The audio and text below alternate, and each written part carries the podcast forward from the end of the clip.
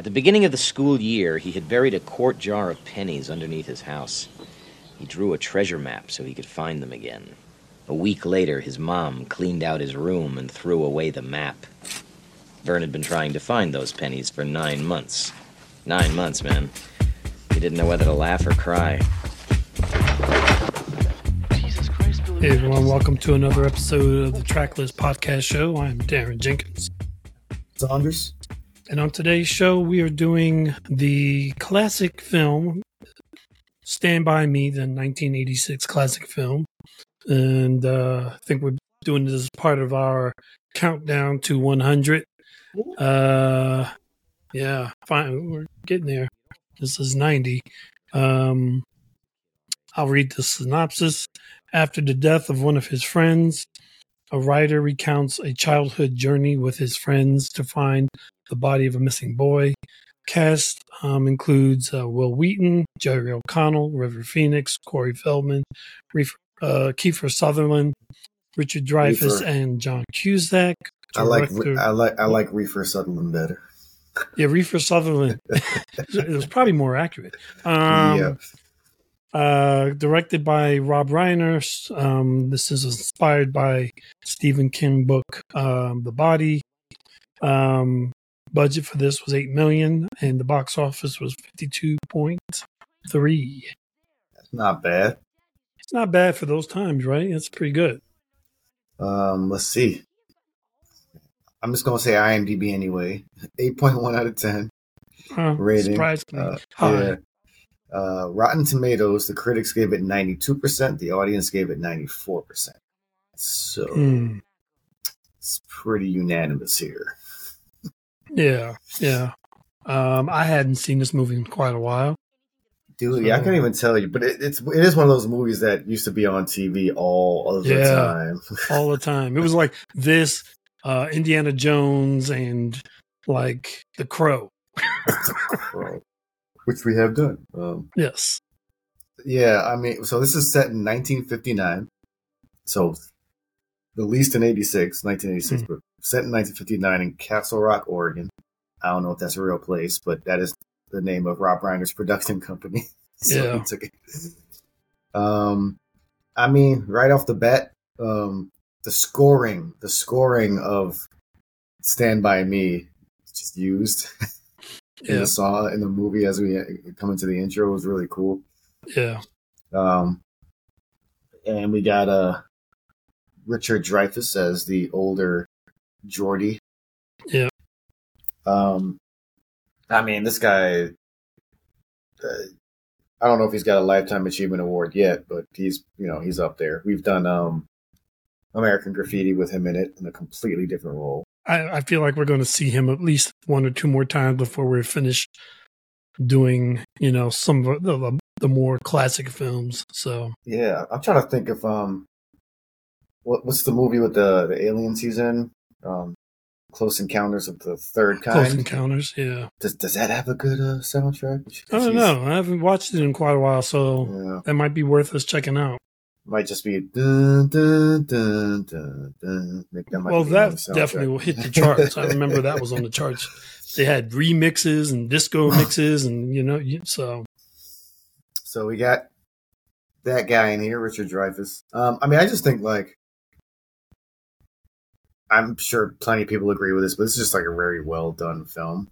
yeah, Um, even just this scene where he's just sitting in a car reading a headline in a newspaper, kind of, and then we get to reminiscing of the whole, you know, as they were kids. It's just like the, the tone and like the atmosphere that it, the way it's shot just feels like exactly what the the director was trying to communicate to us. yeah. I think um, for anybody who wants to be a filmmaker, to me, this is on the list of films you should be watching for the cinematography, for the blocking, for the score, for the the screenplay. I mean, this the the dialogue in this is um, even though they use the p word quite a lot in this Mm. movie. I was going. I was going to say, is this the world record for the use of the p It's P got to word be right. in a movie? at one point, someone says it like five times in a row. Like, Yeah, they just kept like how like like they just kind of like trying to one up each other on how many times they can use it. Is this an inspiration for uh, Tarantino and the other word?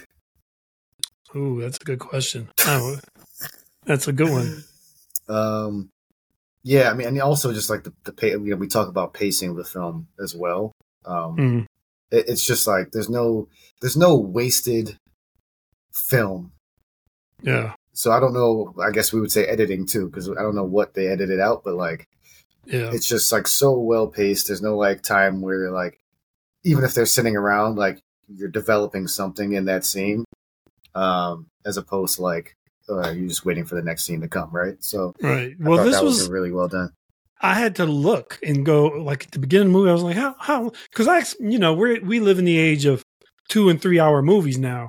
I had to Mhm. look and see this was a tight one thirty. I mean, Yep. just hmm efficient. And who's who, who's the one that just uh, released that movie? Uh, is it uh, is it Leonardo DiCaprio? Yeah, Murderers um, of the Something Moon. Scorsese, yeah, Scorsese. he- He's complaining that people are like, "We're not trying to watch a three and a half hour movie." And he's like, "Well, you need to like, you know, you'll you'll sit down and binge TV shows for longer than that." Like, dude, don't try and argue with people. This movie Yeah. is a masterpiece, and it was an hour and a half. Like, if you can't Yeah. fucking do the same thing, there's something wrong. God, I wonder if we're uh, is that is that era ever going to come back where you just did like a nice drama, you know, 130, 150, something like that, and just be done. You know, Um, it's crazy. Like, and and I think it's like Scorsese is also like anti Disney and MCU, so like he just didn't want to like he doesn't want to do a sequel when this clearly needed a sequel. it's three and a half hours. Anyway, yeah, sidetrack. Um, yeah, so a nice tight one thirty. Um, and I thought the, the the kids were just written so well, just like and that's a big compliment from you, considering. Yes, yes. Well, well, that, there's there's there's the writing for the for the for, for child actors, and then there's the actual child act, actors acting, and I think both are done really well in this film. yeah. Um, it's Wil just like the- Wheaton, man. Wil Wheaton in this movie. I mean, how is he? I mean, I know he he goes on to do obviously Star Trek, Next TNG. Mhm. but how is that he wasn't like a bigger cinematic star after this movie? Because he was he was so know. good. He was so good yeah, in this movie, it's, it's it's a good it's a good question. Like I'm not gonna say he's like my favorite actor of all time, but yeah, right? there's something strange that he wasn't in more after this, Right. like more bigger like bigger roles. I think. uh I mean, if there's such thing, I think he fell victim to the Mark Hamill effect, where your character just became too beloved that people couldn't see you in anything else. Yeah, the whole typecasting. I mean, Yeah. that being said, Mark Hamill has done a lot of voice actor roles, specifically Yep. for the Joker in DC, um, and he's actually in the Fall Oh, of the House of Usher. Yeah, yeah, yeah. Uh, Which I love very- seeing him on there. Like, Dude, oh. I mean, his it's a different character. Yeah, his character's not what you expecting from uh, Luke Skywalker. That's for sure. No, no, the Force is not with this dude. He's more like the dark side. um, yeah, but um, a lot of good performances. Uh, Phoenix, you know, River Phoenix, who passed away at 23. Yeah, Um, I, he's probably my favorite person in this movie. yeah. He was he was really good. Um, the other the other two guys are more like caricatures. Yeah, Um, Yeah. But we have our boy uh, Corey Feldman again, which we did with um, the Lost Boys. He was Yep. in that film, and he's just being Corey Feldman. yeah. He's if you like overacting in the '80s, that's your dude right there. Apparently, he said like th- this role was like the closest to his actual personality of any other role that he's done. At least at Oh, that that's age. scary. Yeah, it's not something you want to share with people.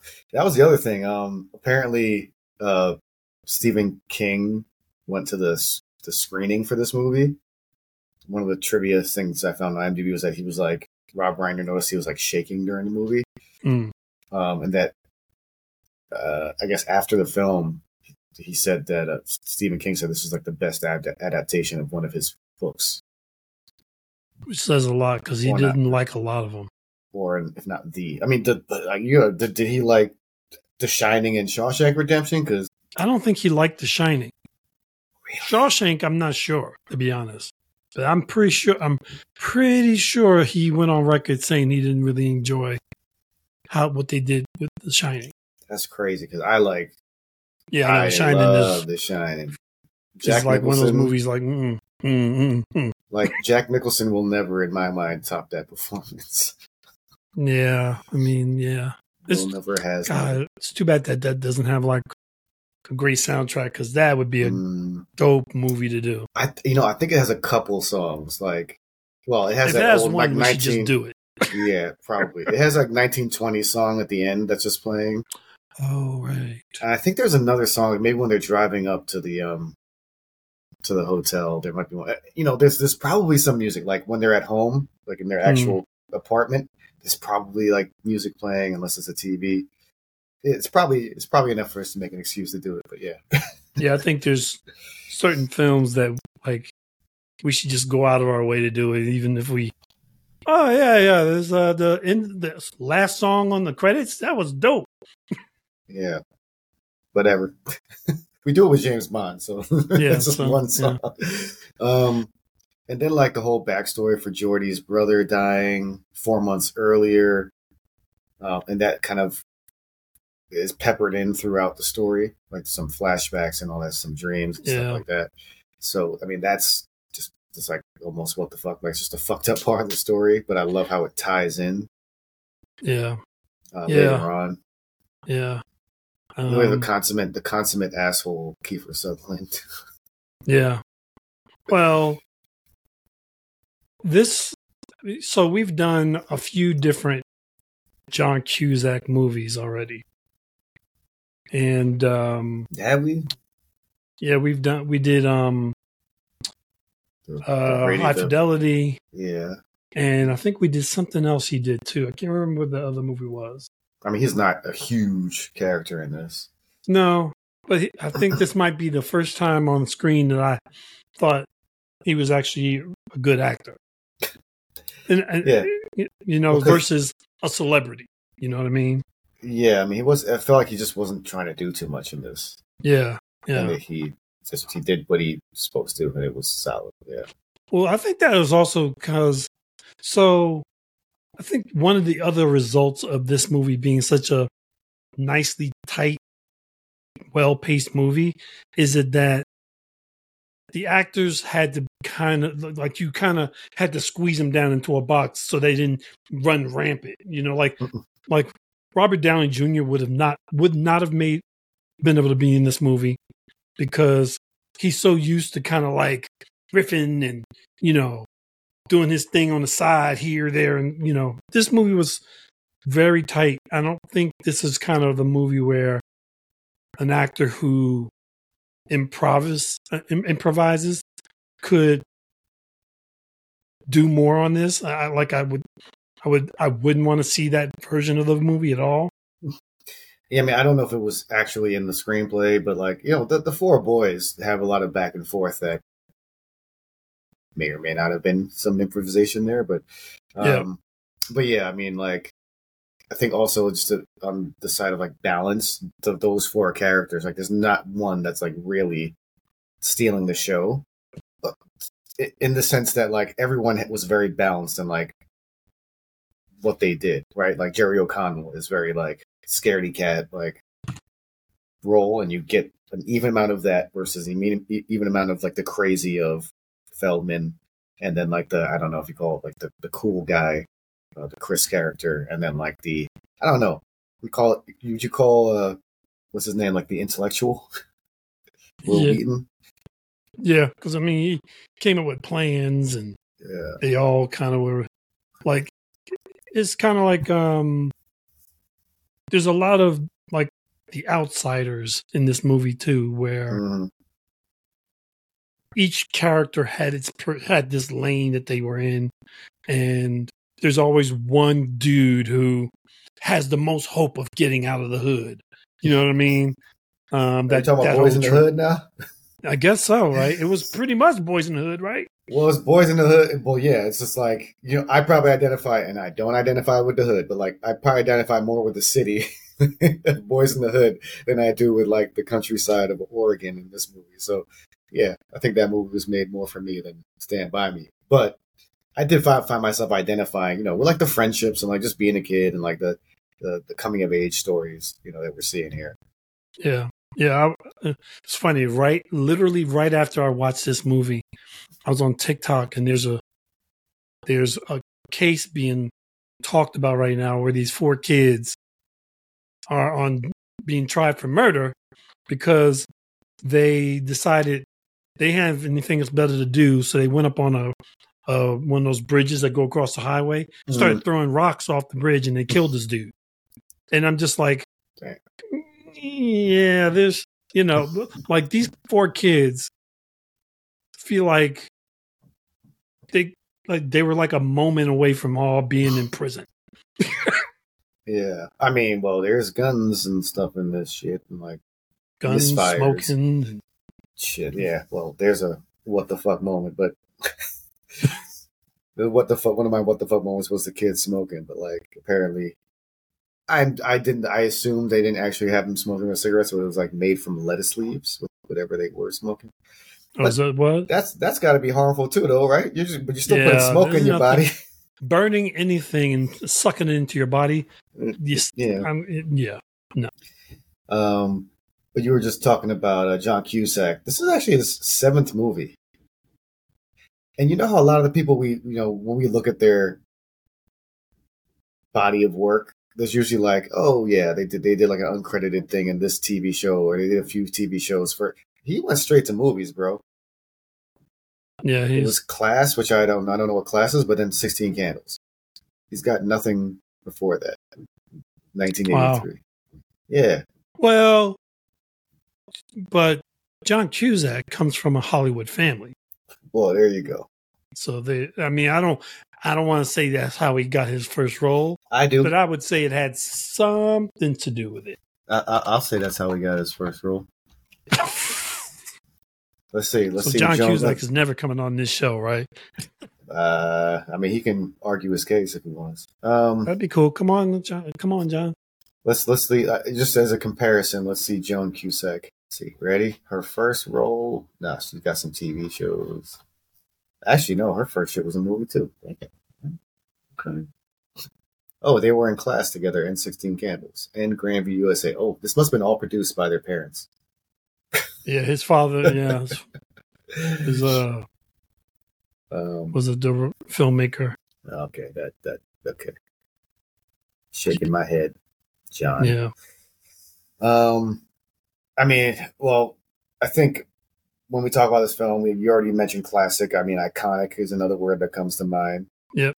Um, just the, the shot. It's probably on the cover of the, the you know when you had the VHS or the DVD. Is the the four of them walking next to each other on the train tracks? Yeah. It's a very iconic shot, right there. Yeah. Um, speaking of train tracks, Teddy was bugging. yeah, Corey Feldman's character was just um, standing on the tracks with a train come. He's crazy. And so I was going to ask you that question is like, so did you have a, did you have a friend who was like, because I feel like everybody, when you're a kid, has at least one, one dude that they kind of friends with who had some questionable judgment calls in his life. I mean, at that age, I don't remember later on, yes, but I did. I, or, or, or, are you are you asking? Was I that person? I think that's what you're asking. Well, if that if you were that person, dude, this would be a different podcast. This would be movie talk from Rikers. you you ain't you ain't never seen my ear before, bro. It's like Teddy. No. Um, okay.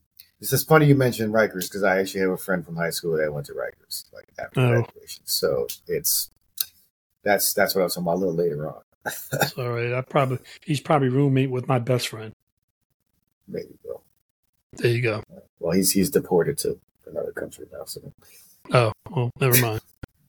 um, yeah, but that dude was crazy. Just what do you call it, train dodging? Nah, man, nope, nope. Have you ever No. walked on the train tracks? I I don't think I've walked on like an active train track, like one that's Hmm. been like no trains don't go there anymore. Probably, yeah. Nah, I've- don't mess with that. I've done both. Uh, so you were you were Teddy. No, I was um probably probably Wil. I was probably Wil. You ain't that smart, get out. Um, I have to be smart. I could tell stories.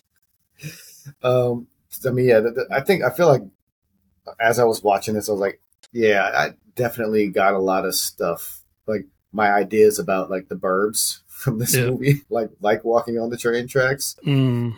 the whole smashing mailboxes with a bat, like from a Oh, car. that that was. I was like, what the? F- um, oh, what the fuck moment? Okay, write uh, random dead bodies. I, I feel like that happens all the time in the burbs. Maybe I get that from horror movies too, but like, yeah.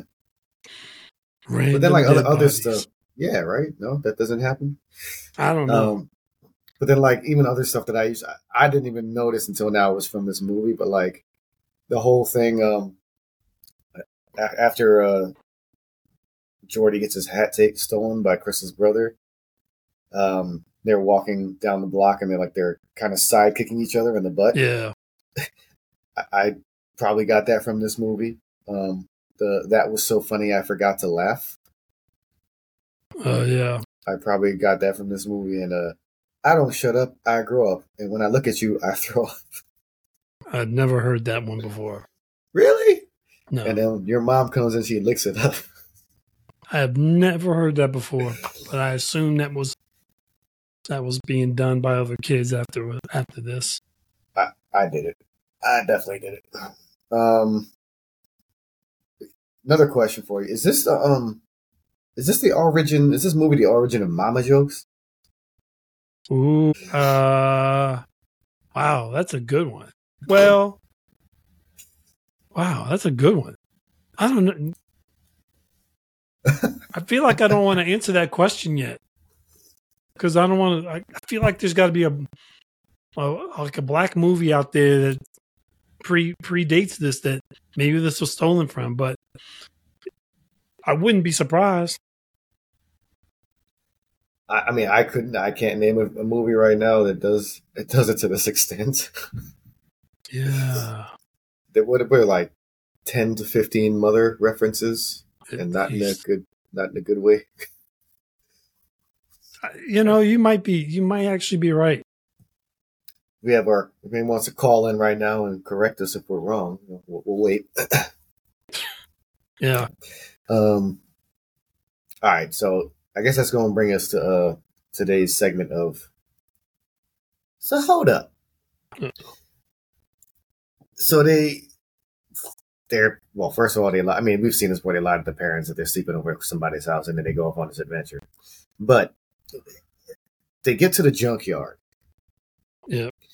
Where they have heard about this dog that bites people's balls and y'all just gonna hang out there chilling throwing rocks and cans Uh, well, you know, I don't want to get racial on here, but they are white, so I feel like but brothers. i don't want to get that. racial i don't want to get racial but i will uh, I'm just.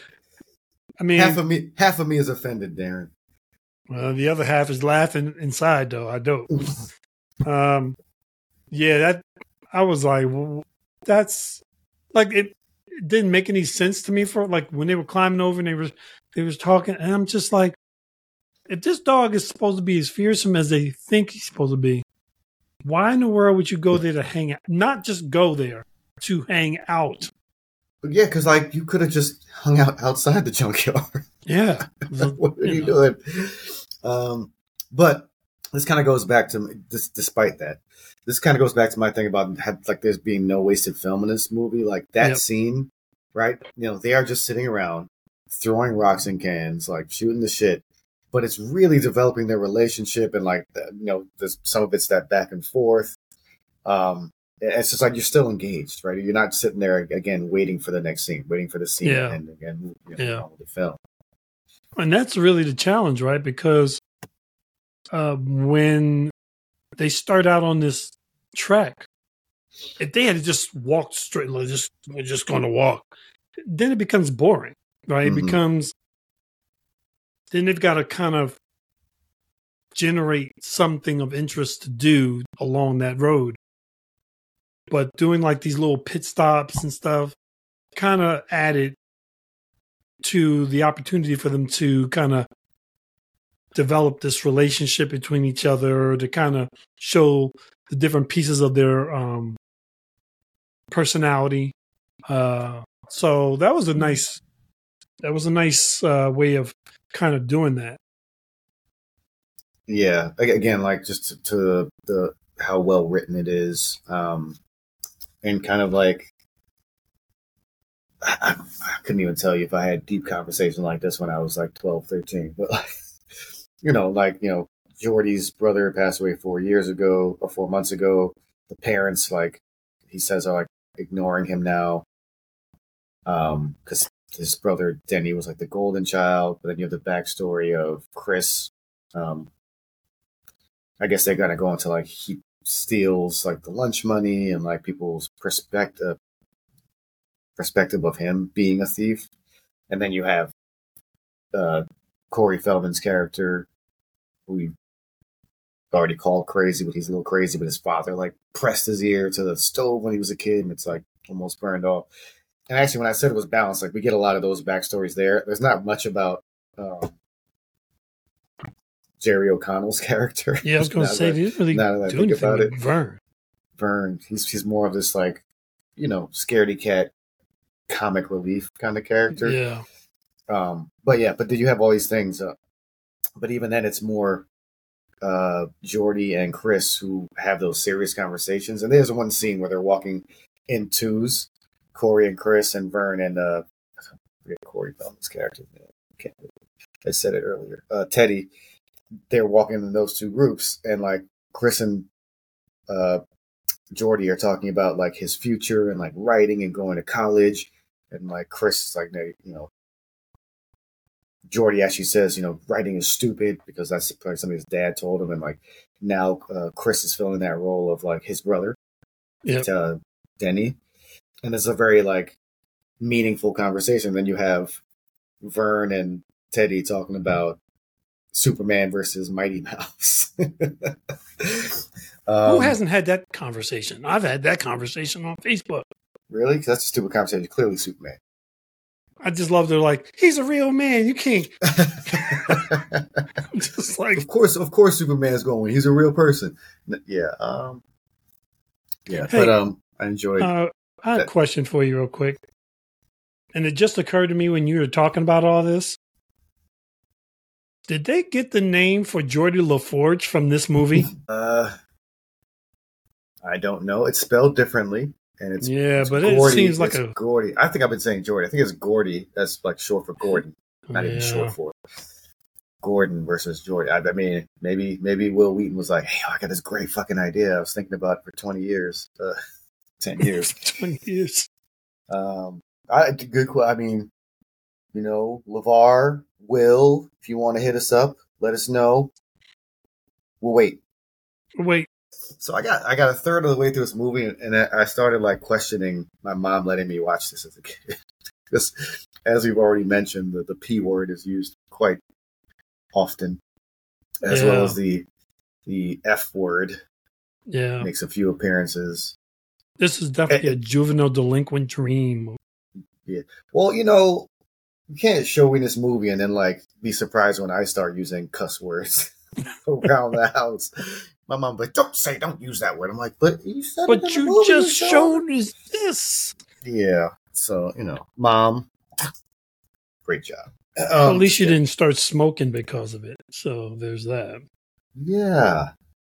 Right. So it's a good, yeah. So, yeah, I- I mean, I actually liked, um, we were just talking about that conversation Chris and, um, Jordy, Gordy are Mm. having, um, and like filling, like Chris filling that role. Like, I mean, I just felt like Chris was filling the role of Denny because you get those Yep. flashbacks of Denny, like supporting like his, they're at the dinner table with the parents and the dad's asking Denny about like was he play baseball? I'm guessing. And like the next game coming up and scouts being there, and like Denny tries to ch- change the conversation to the story that uh, Gordy wrote. The father's not even fucking listening, and then like that football. same same football. In that same way, Chris is trying to support his writing Yeah. um, because it's not, you know, he's, as he says, that's your dad speaking when Gordie says, oh, writing's stupid or whatever. Um, so I liked that relationship. It was like not just friends, but like this kind of brotherly relationship.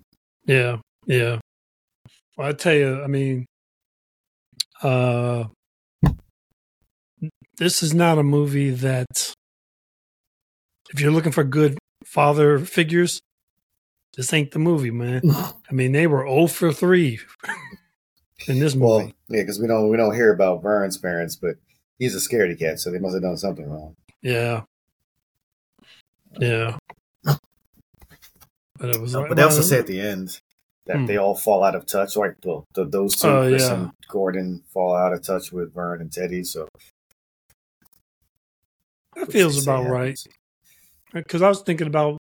I, I mean, honestly, you. This does not. This movie does not apply to you whatsoever because you have friends from grammar school.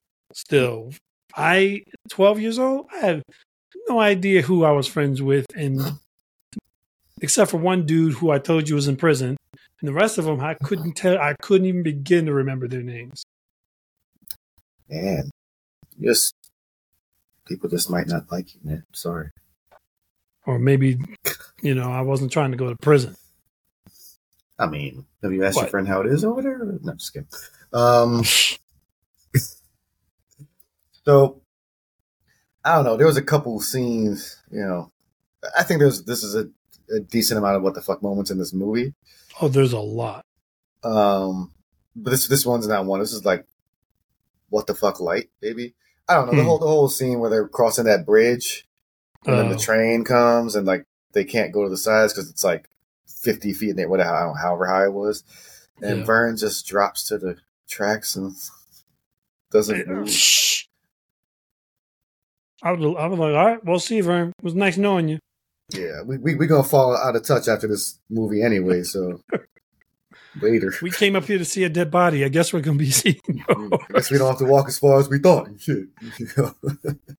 Yeah, I mean, that was, um, like, wow, man. Yeah, it was kind of what the fuck like. Yeah. which which led me to the question of uh not just when Teddy was standing on the tracks like playing train dodging, and then this scene. Do these trains not have brakes? They don't care. Well, Okay.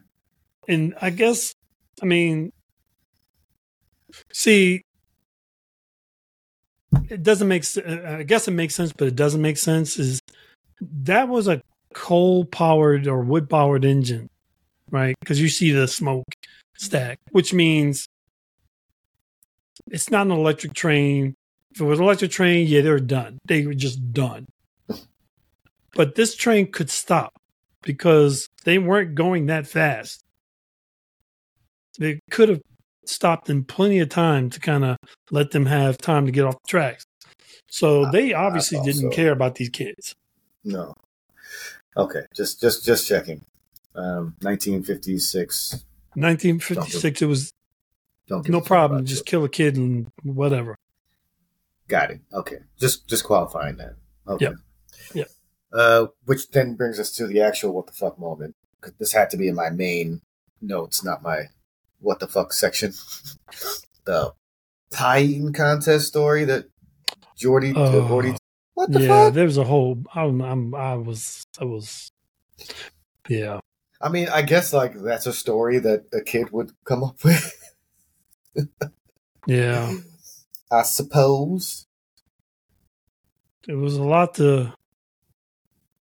Like, there's a. It's what the fuck wrapped in this doesn't age well at the same time because Right. It's a whole it's a whole story about body shaming. But he does get his revenge, so in that sense, Yeah. it's kind of progressive. I mean, I Uh I did like the theme. I did like the the revenge factor of it. Mm. So And apparently, um, also IMDb IMDb trivia, according to Andy Lindberg, who plays Lard Ass Hogan, uh, one of the child extras in that scene actually threw up during filming. oh my god, Yeah, no shit. like, you think? um, so I don't know if that's uh against child labor laws, making inducing a child to vomit, but there you have it. I mean, he threw up into the dude's mouth next to him. I was just like, oh, come on. I mean, we didn't have to get into that much detail. Thanks. Yeah, there. well, Um, yeah. So like, I just feel like we just talked about how long this film was in an hour and a half, and like all again, like the pacing, all this these scenes that they were able to fit into an hour and a half, like even just from the opening scene that we talked about with uh the older Gordon in the car, and then the kids are now meeting up, and then uh, in the in the treehouse playing cards and smoking and then like we bring in Kiefer Sutherland, and you having okay, then we introduce the antagonists into like their voyage, like finding about the body, and that they're they're this journey they're going on, like all this stuff, and then the flashbacks and the dreams, like so much happens in this film, and it only covers like they say two days. yeah, Um, I mean, amazing, hour and a half. yeah. And if you really think about it, too, one of the reasons why this movie cost about $7 million to do is because technically it's almost like it's almost like one of those movies that was shot during COVID where you really only have I mean most of what gets shot is outdoors on the train tracks. I mean mm-hmm. there's some stuff indoors here and there, but most of it is just these four kids in the in the woods. And so very economically shot from a financial standpoint too. yeah, it's like I'm not even trying to think. There's a you know, there's a scene in Gordon's house when he's looking for his hat or something, and then there's a, a store. Yep. I can't even think of any scene after that where they're actually indoors. Oh, the um when um when Jordy is having dinner with his family. Oh yeah, I think that's it, right? Yeah, pretty much. Yeah. Um, and the and Paul, and then there's that fucked up dream that Oh. Gordon has, and it's like you, it's that's when again when it's written so well, you can absolutely see a kid reacting this way. Like we don't even know if his memories are accurate, like how the parents were like doting so much on Denny, Yeah. and so it's like he was a golden child. Like we don't even know if those memories are like maybe that's just the way he perceived them Right, right. and now he thinks that they're ignoring him because then he passed away and like then, then the dream where he he's at the funeral and his dad puts his hand on his shoulder and said it should have been you i was like oh my god yeah, that was that was a heavy moment and yeah and for especially for someone his age, you know, that's just talk about your worst nightmares. yeah so um yeah yeah there's just so much good about this movie um Yeah. it, and i don't know if this qualifies falls into that category this is another what the fuck moment that had to be in the mainstream of thought here which is the leech scene Oh Lord, I think that's one of the really famous scenes. I that like seriously, if I didn't, if it wasn't like paramount to watch it because I think it's an iconic moment, I want to skip that because it was painful to watch. Well, you know, that's that's like borderline. I don't know if, if that holds up today. I don't No. know if you can have that scene in the movie now Uh with a child actor reaching into his underwear. yeah, that that would be. Hmm. It- well, if it was Like an you- indie film, maybe, but Yeah. Hollywood, no. So I don't know. I don't know if we should go into any more detail. If you haven't seen this movie, spoilers.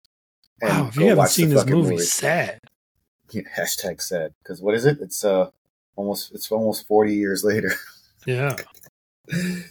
um, and you are a little behind. A little bit.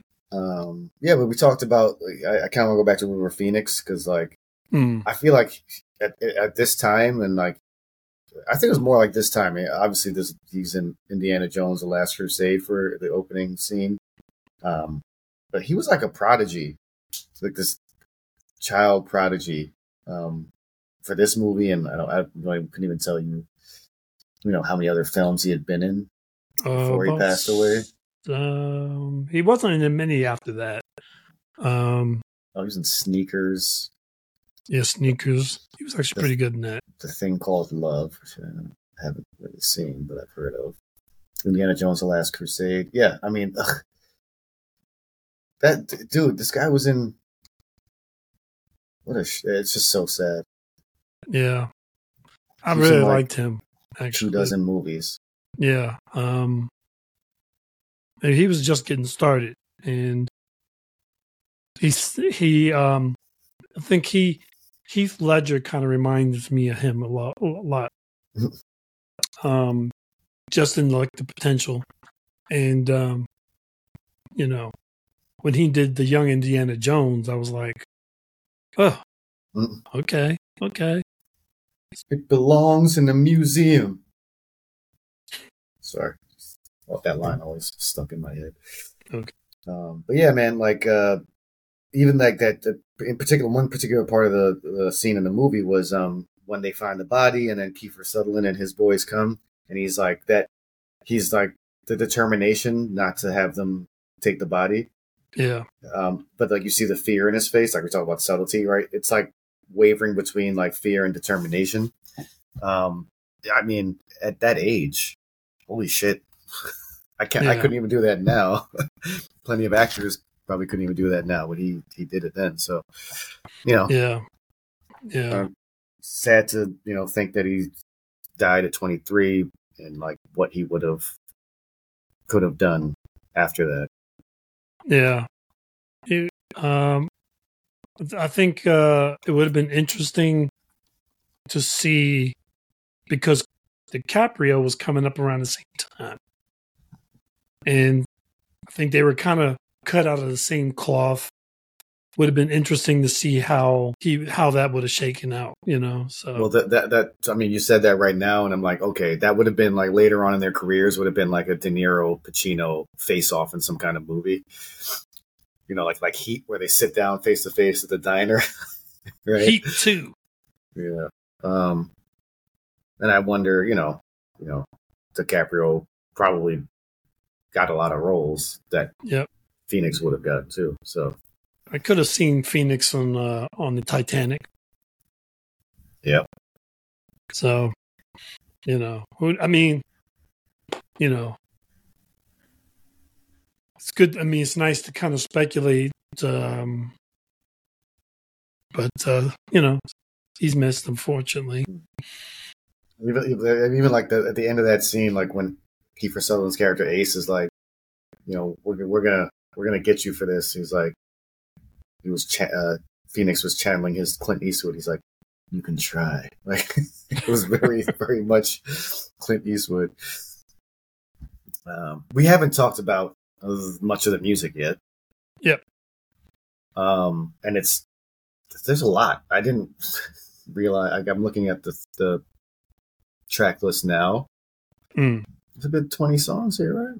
Yeah, I guess on oh, the expanded version of it. Um, yeah, I'm just on tunefind.com. So they they list out everything that's just that's played, like not not the not the soundtrack, but like the actual track listing. Yep. Um, and I mean, so obviously a lot of this is like music music from the time, like the 50s. a lot of doo wop, which I was a big fan of when I was in high school. My stepdad was a huge doo wop fan, and like he would listen to it at home and like, just rubbed off. Mm. Um, so you have let's come go with me, the Del Vikings. Del Vikings coming again. But that, I didn't hear whispering bells in there, but get a job is in there. The silhouettes. Yep.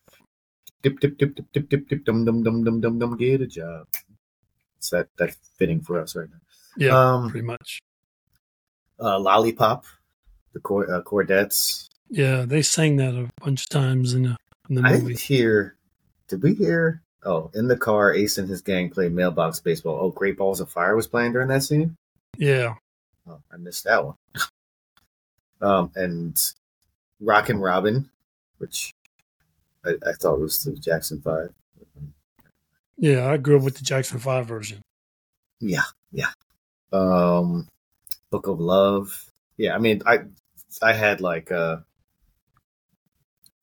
uh, actually my stepdad had it, but I like stole it. It's like this double CD set of doo wop songs, and like all these songs are on there. Stole it.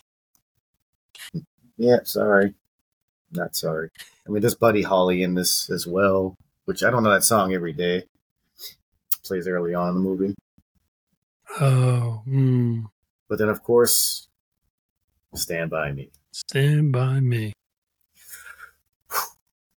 I mean, this that, that that's like, I don't. I never like to say this is my favorite song of all time, uh, but it's definitely up there. Stand by me. It's probably one of the most iconic songs ever. I think.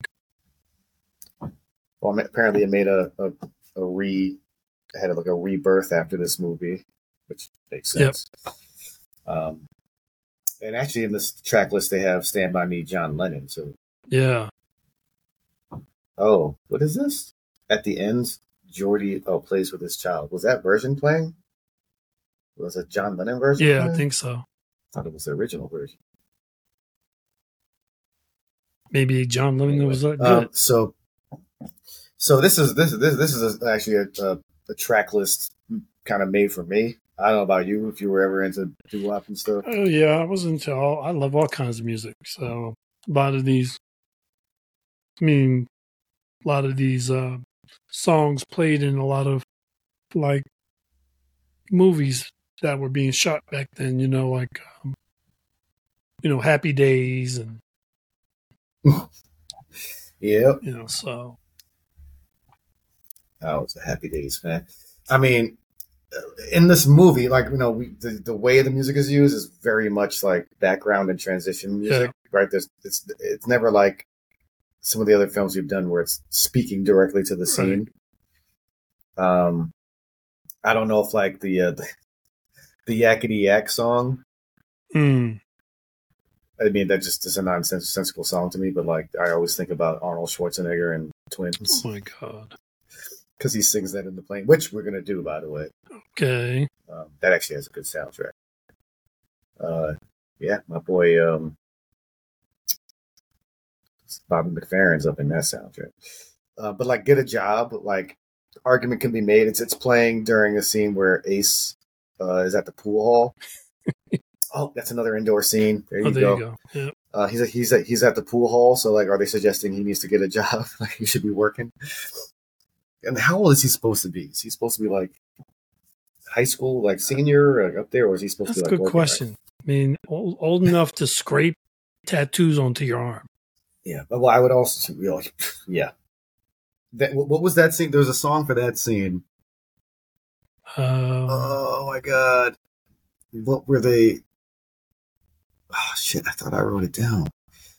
There's a when they're etching the what cobras into their arms with a fucking razor. Yeah. There's like a love song playing. but the guy is talking about this girl he's seeing, so I guess was it relevant to the scene? Uh, I don't know. See how?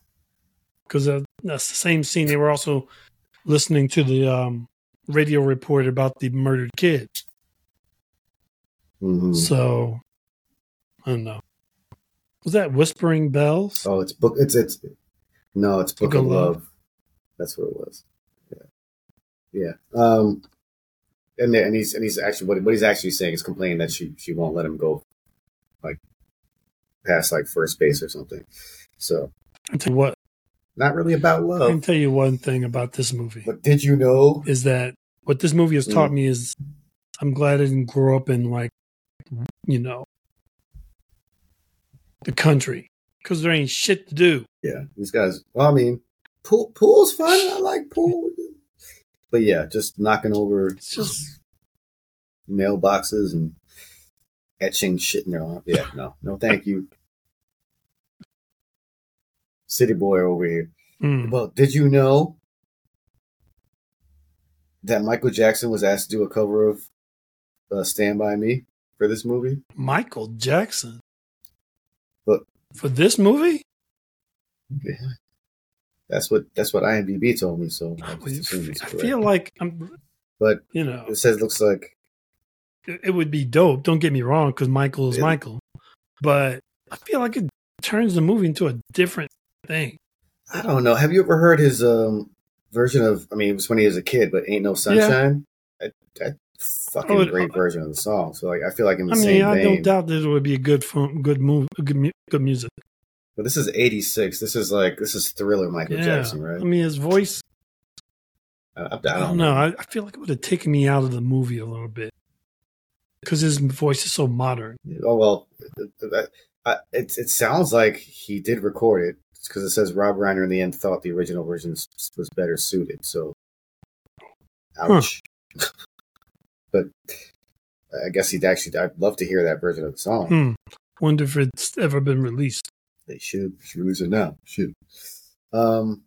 All right, man. So, any any favorite quotes uh, and and what the fuck moments you wanted to? There's so many what the fuck moments in Bless this movie. Um uh I get so for me the what like the what the fuck moments there are a lot, but I I'm gonna choose a couple like two or three. The f- first one was when um so when Jordy gets back from getting the food and he finds out his friends are gone and then he Mhm. realizes that the guy's there and he starts running and they they're all arguing at the gate and this dude calls them you little foul mouth whore master what the fuck you little foul mouth whore master has is that a is that like um is there is that a record for the most unique curse out of a of a child actor on set? Wait, that was no, the that was the that was the uh, guy or the, guy the whose yard that was. junkyard dude. Um, I don't know. Whore master sounds like something out of Dungeons and like, what Dragons. is a whore master? Like Uh, I feel like he's Is that like is that is that is that yeah. I was gonna say pimp? it sounds like this should have been in forty eight another word for hours, not in this movie.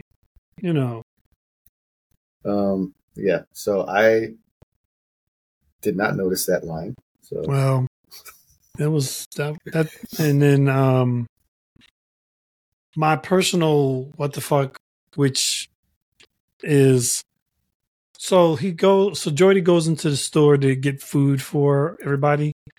And I was just amazed how much food and drink he was able to get for like a dollar sixty nine.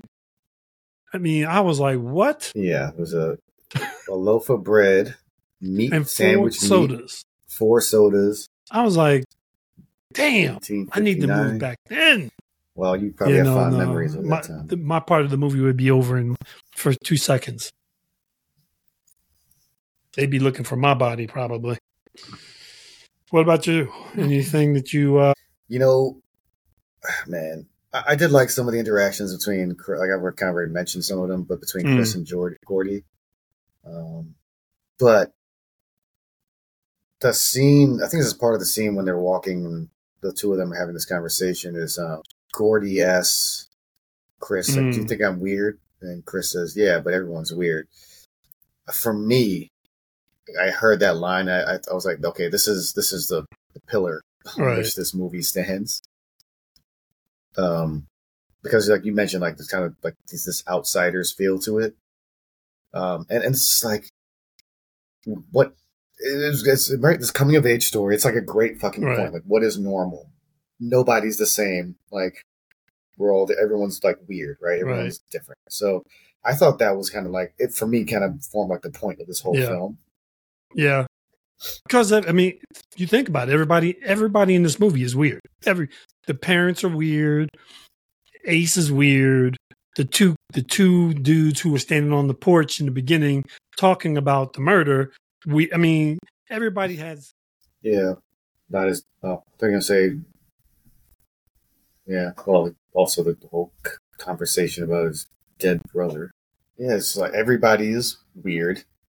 Uh, it's just a matter of like finding that group of people that um embrace your weirdness. Continue. Uh, yeah, I mean, I was just saying, like, yeah, that being the point of the film, which is, you know, everybody's weird, and it's just a matter of finding that those group of people that, you know, embrace that weirdness, right? Uh, not not finding other normal people, right? So, yeah, for me, that that really struck a chord.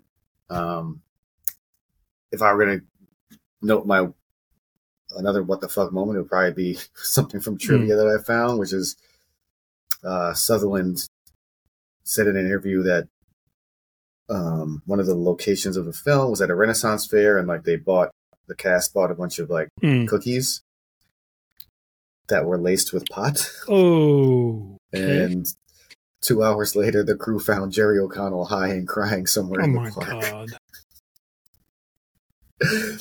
Uh, is that another violation Yeah, of child labor? I don't know how Rob Reiner ended up getting another job. Hopefully, this interview that Kiefer gave was many, many years after the fact. um, are you ready for our final questions? Sure, why not? I don't know if you want to go with our standards. I have like new one.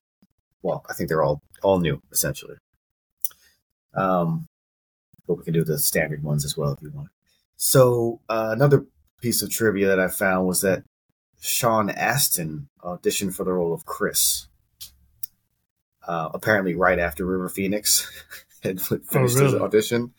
Uh, and it says that when he walked into the room, he said he knew that he had no chance because the filmmakers were choked up from River Phoenix's Oh, wow. performance.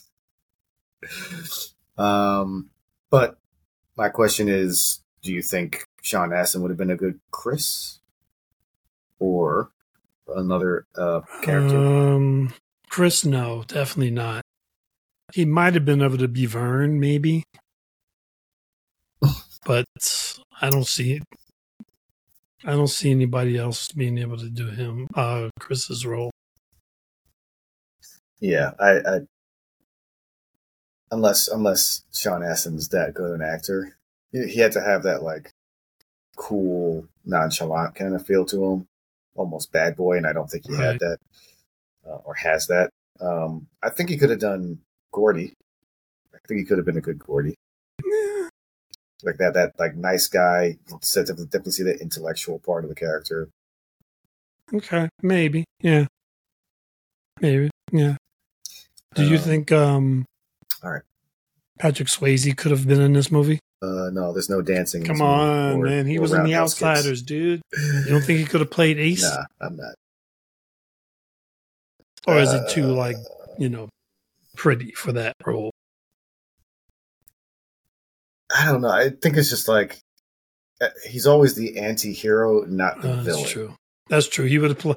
Actually, maybe he Hero would the play anti-hero, the the older villain. brother be- better. Maybe. There's not enough. There's not that many Um, lines. You wouldn't have to really carry anything. Well, could could he be in that role? Is that too small for, of a role for I him? was eighty. This was eighty six. Outsiders was eighty three. He wasn't. I mean, he wasn't that big at that moment. Well, you, you kind of actually already answered the second question I put because, like, the last line in, in um, Richard Dreyfuss's computer is, Hmm. "I never had any friends later on like the ones I had when I was twelve. Jesus does anyone." So you already said no. Oh, you're gonna ask me if I had? Yeah. No. Yeah. Just just the one in, Yeah. in jail. So okay. Um well you know what's funny? Um twelve. I don't know. I mean I, yeah, I you know it's funny. Actually one of my friends lives in Cuba right now. He's he's in town. And I saw him last week, so that was probably around. Yeah, I was gonna say you. You for sure could be possible.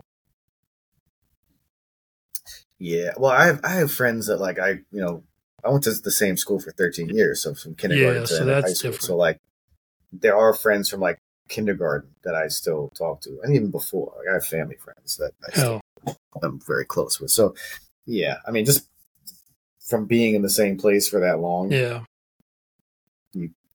Yeah, I think I, I think I went to two different schools in fifth grade, so there's that.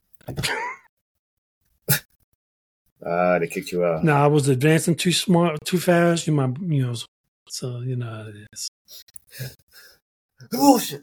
Screw you. Excuse me. Something coming down. So okay, so we'll skip.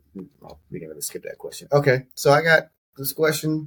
I feel like those two questions, well, at least the first question replaced our Hanks, Will Smith, Michelle, your Hmm. question, but this one will replace our usual segment, which is: Is there another song you can think of that could have been included in the soundtrack?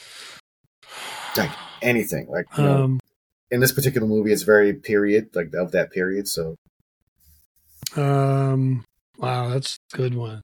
I, I have the benefit of already answering that shit. Um, maybe Great Balls of Fire. Was that in this? Great balls of fire. Uh, I mentioned once. Was it Great Balls of Fire? or Oh yeah, it was in the, uh, in the, car baseball scene. The, Ah, okay. Um, uh, actually, I think um, Don't say tears in heaven. no. Well, actually, that might. This might be a movie. Actually, it could be in. Um, I was gonna say, um, yeah, I don't know. Like that's that's a hard question. Maybe something with like, um, I don't know. That's a good question. I don't. I don't know if I have an answer for that. Well, What about you? I I immediately I don't know. Maybe I associate um, "Stand by Me" in this song, uh, but sitting on the dock of the Uh. bay, Yeah. O- Otis Redding. For some reason, I, I I think in the scene where they're at the um the junkyard just sitting around shooting the shit, that would have been a good song. Hmm. Yeah, they're not in the dock of the bay, but they are just like hanging out, wasting time. Yeah, that's a huh, yeah. Something with like um like maybe a Nat King Cole movie, uh song. You know. Possibly, but that's uh, that's a little before. Like he's more forties, You know. so it might be a little early for him. You probably put like is Aretha too late? She's more like sixties. Hmm. Maybe an Ed- Etta James. Yeah, that might work. Or is Ella Fitzgerald? Um or something by Ray Charles maybe. Yeah. Something by like Ray Charles Yeah, or something I like mean- that. I'm always okay with Ray Charles. Um, well, this this seems like a throwaway question, but okay. What's your what's your favorite song in the soundtrack, and what do you think song do you think encompasses the story? Well, when I when I was thinking about this, I was like, you know, me and Chris have been choosing something the same things way too often, and I had this sneaky suspicion this was going to happen again today. Um, but I was going to say, to be honest, I think both my favorite song and my title song are the same. I think for the rare time that happens, "Stand by Me." Um, I mean, "Stand by Me" is such a great song. Like I, I feel like you can listen to that song anytime. Um, just like anytime, doesn't matter. Like you, you know, you're preparing for a test. Uh, you driving in the car to, you know, a monster truck show. You you're walking around Target. I mean, it's just it's such a great song. And of course, I Yeah, feel like- it- the, the, the title and theme of the song kind of speaks to the best the, the friendship between Chris and Gordie. So well, it doesn't it doesn't help this question that like the name of the movie Yeah, was inspired that. by the Yeah, song. yeah. So, but yeah, I mean, freaking, you can't go wrong with the vocals. The instrumentation of the song is absurd. Um, that especially that the strings solo in the middle. Um, studio work on this song that- is it's just incredible considering what, when it was made. yeah. So it's um yeah. There's a, there's no question here. I don't. Yeah. Moving on. Uh, uh, what do you rate this film out of ten? So I was trying to after at the end of this movie, I wanted to ask myself, is this a day killer? is this song is this movie a day killer? Like, because you know this is on the list of a lot of people's top 100 films. I think this is usually somewhere in the top 20 or so films, and which is why we are doing it for a lead up to 100 right. episodes. And so, to me, a fair amount of those movies should be day killers, or could be day killers, I should say. Is this a day killer? Yeah, I gotta say it is. I gotta say that I think because of the pacing and because of how it was written, this is a movie you can kind of put on in the background. Like you can just put it on and absorb it. So, um, because of that, I'm going to give this an, probably a, a nine. Ugh. And it continues. We got to start doing some bad movies that you like. You mean um, I don't like any bad movie? Well, that's not true. That's not. Yeah, you do. Hey. Yeah, you do. Yeah, you do. Um, yeah. No, I mean the pacing is key. Definitely yeah. a day killer. Like when this did come on TV all the time in the nineties, I yeah, I think, I used to come on Channel Eleven time. all the time. Yeah, um, and it's just got that great balance of like the humor and and yeah. drama. You know, his brother's dead, and they're looking for a dead body, and like the connection of those two things for him.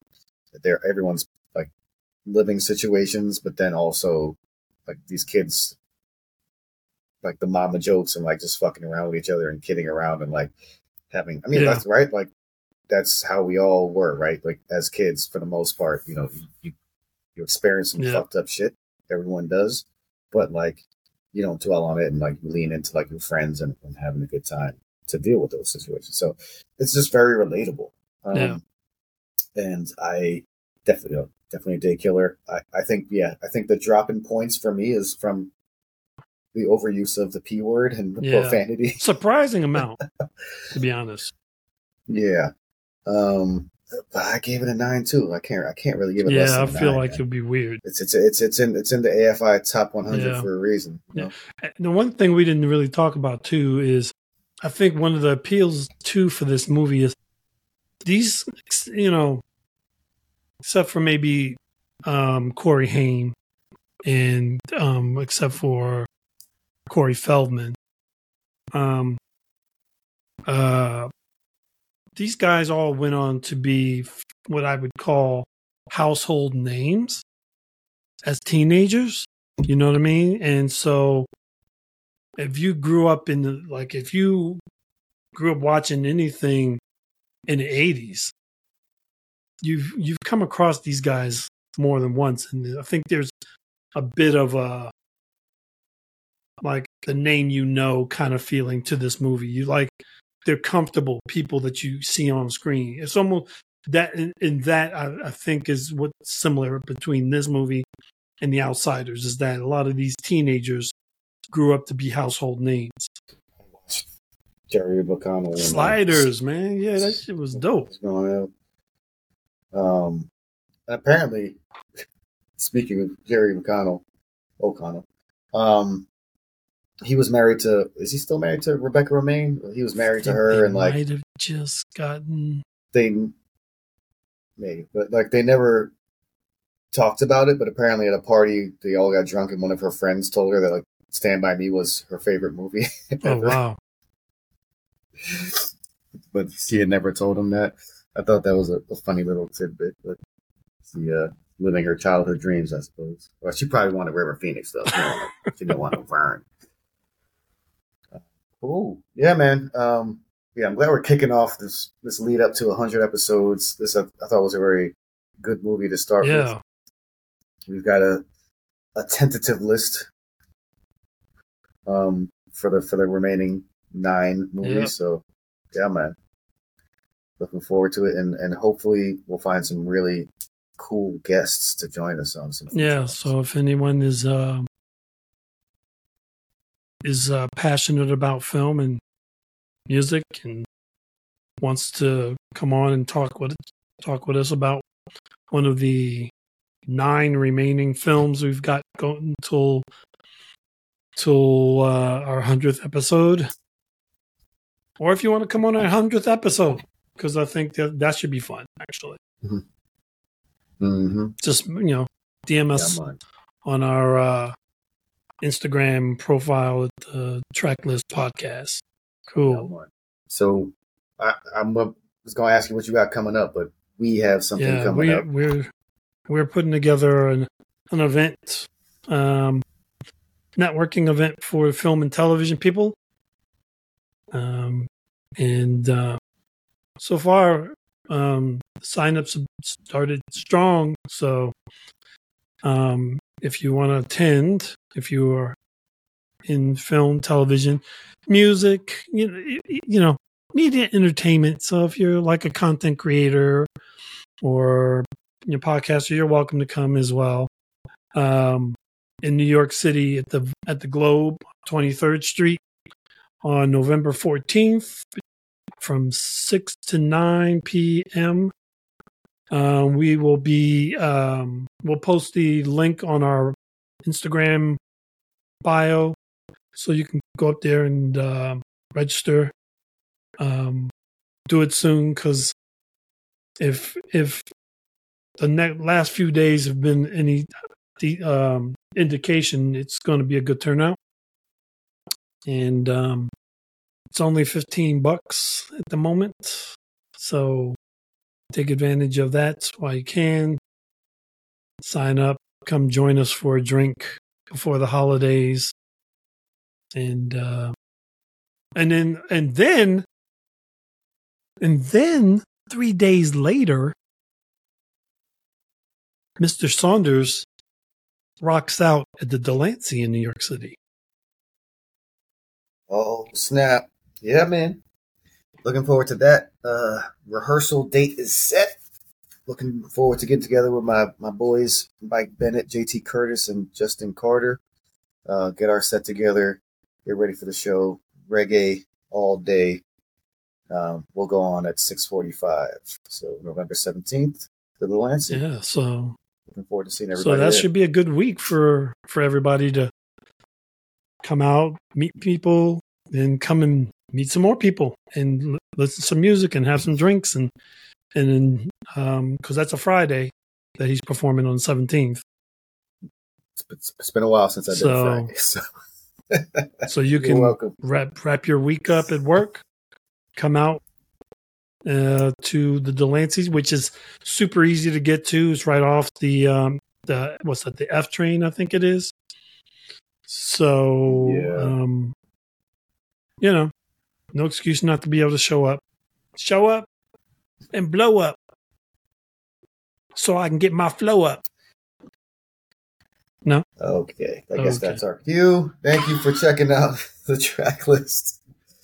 Um, yeah, uh, we're excited again for the lead up to 100 episodes. I think it's a great, amazing milestone. We've been doing this for some Yeah. years now, so um, and we got some really great movies in the pipeline. I think we've got Sound of Music, Apocalypse Yep. Now.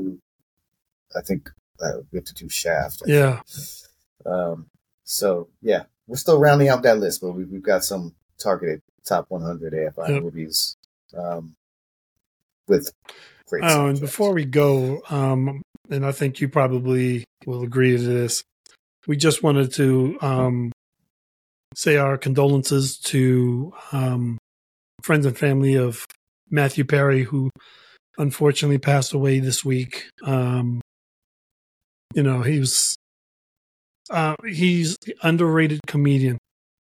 I will say that much. I think. I mean, I don't know the man personally, but I appreciated his ability to make people laugh. And um, you know, we'll probably do one of his films um as well soon. And and Richard Yes, Roundtree, Richard Roundtree, Shaft, who- passed away last week as well. Is the iconic, you know, known as the iconic uh, Shaft, but more importantly, just an important figure in black cinema. So, um, our you know prayers out to his friends and family, and we'll also be doing Shaft. We're gonna do. We were gonna do. Hey, let's just be real. We were gonna do Shaft whether he you know, pass away or not, because it was just it's just that dope of a, film and and uh, soundtrack. But um, you know, this will give us an excuse to talk even more about him on the on the podcast. So, Yep. All right. Cool. Well, of uh, make sure to like, follow, and subscribe to us on Tracklist Podcast Show on Instagram and Facebook. And in, I guess until then, I'm Daron Jenkins. I'm Chris and Saunders. this was the track the list. We'll talk to you guys later. Be safe. Enjoy the rest of your week.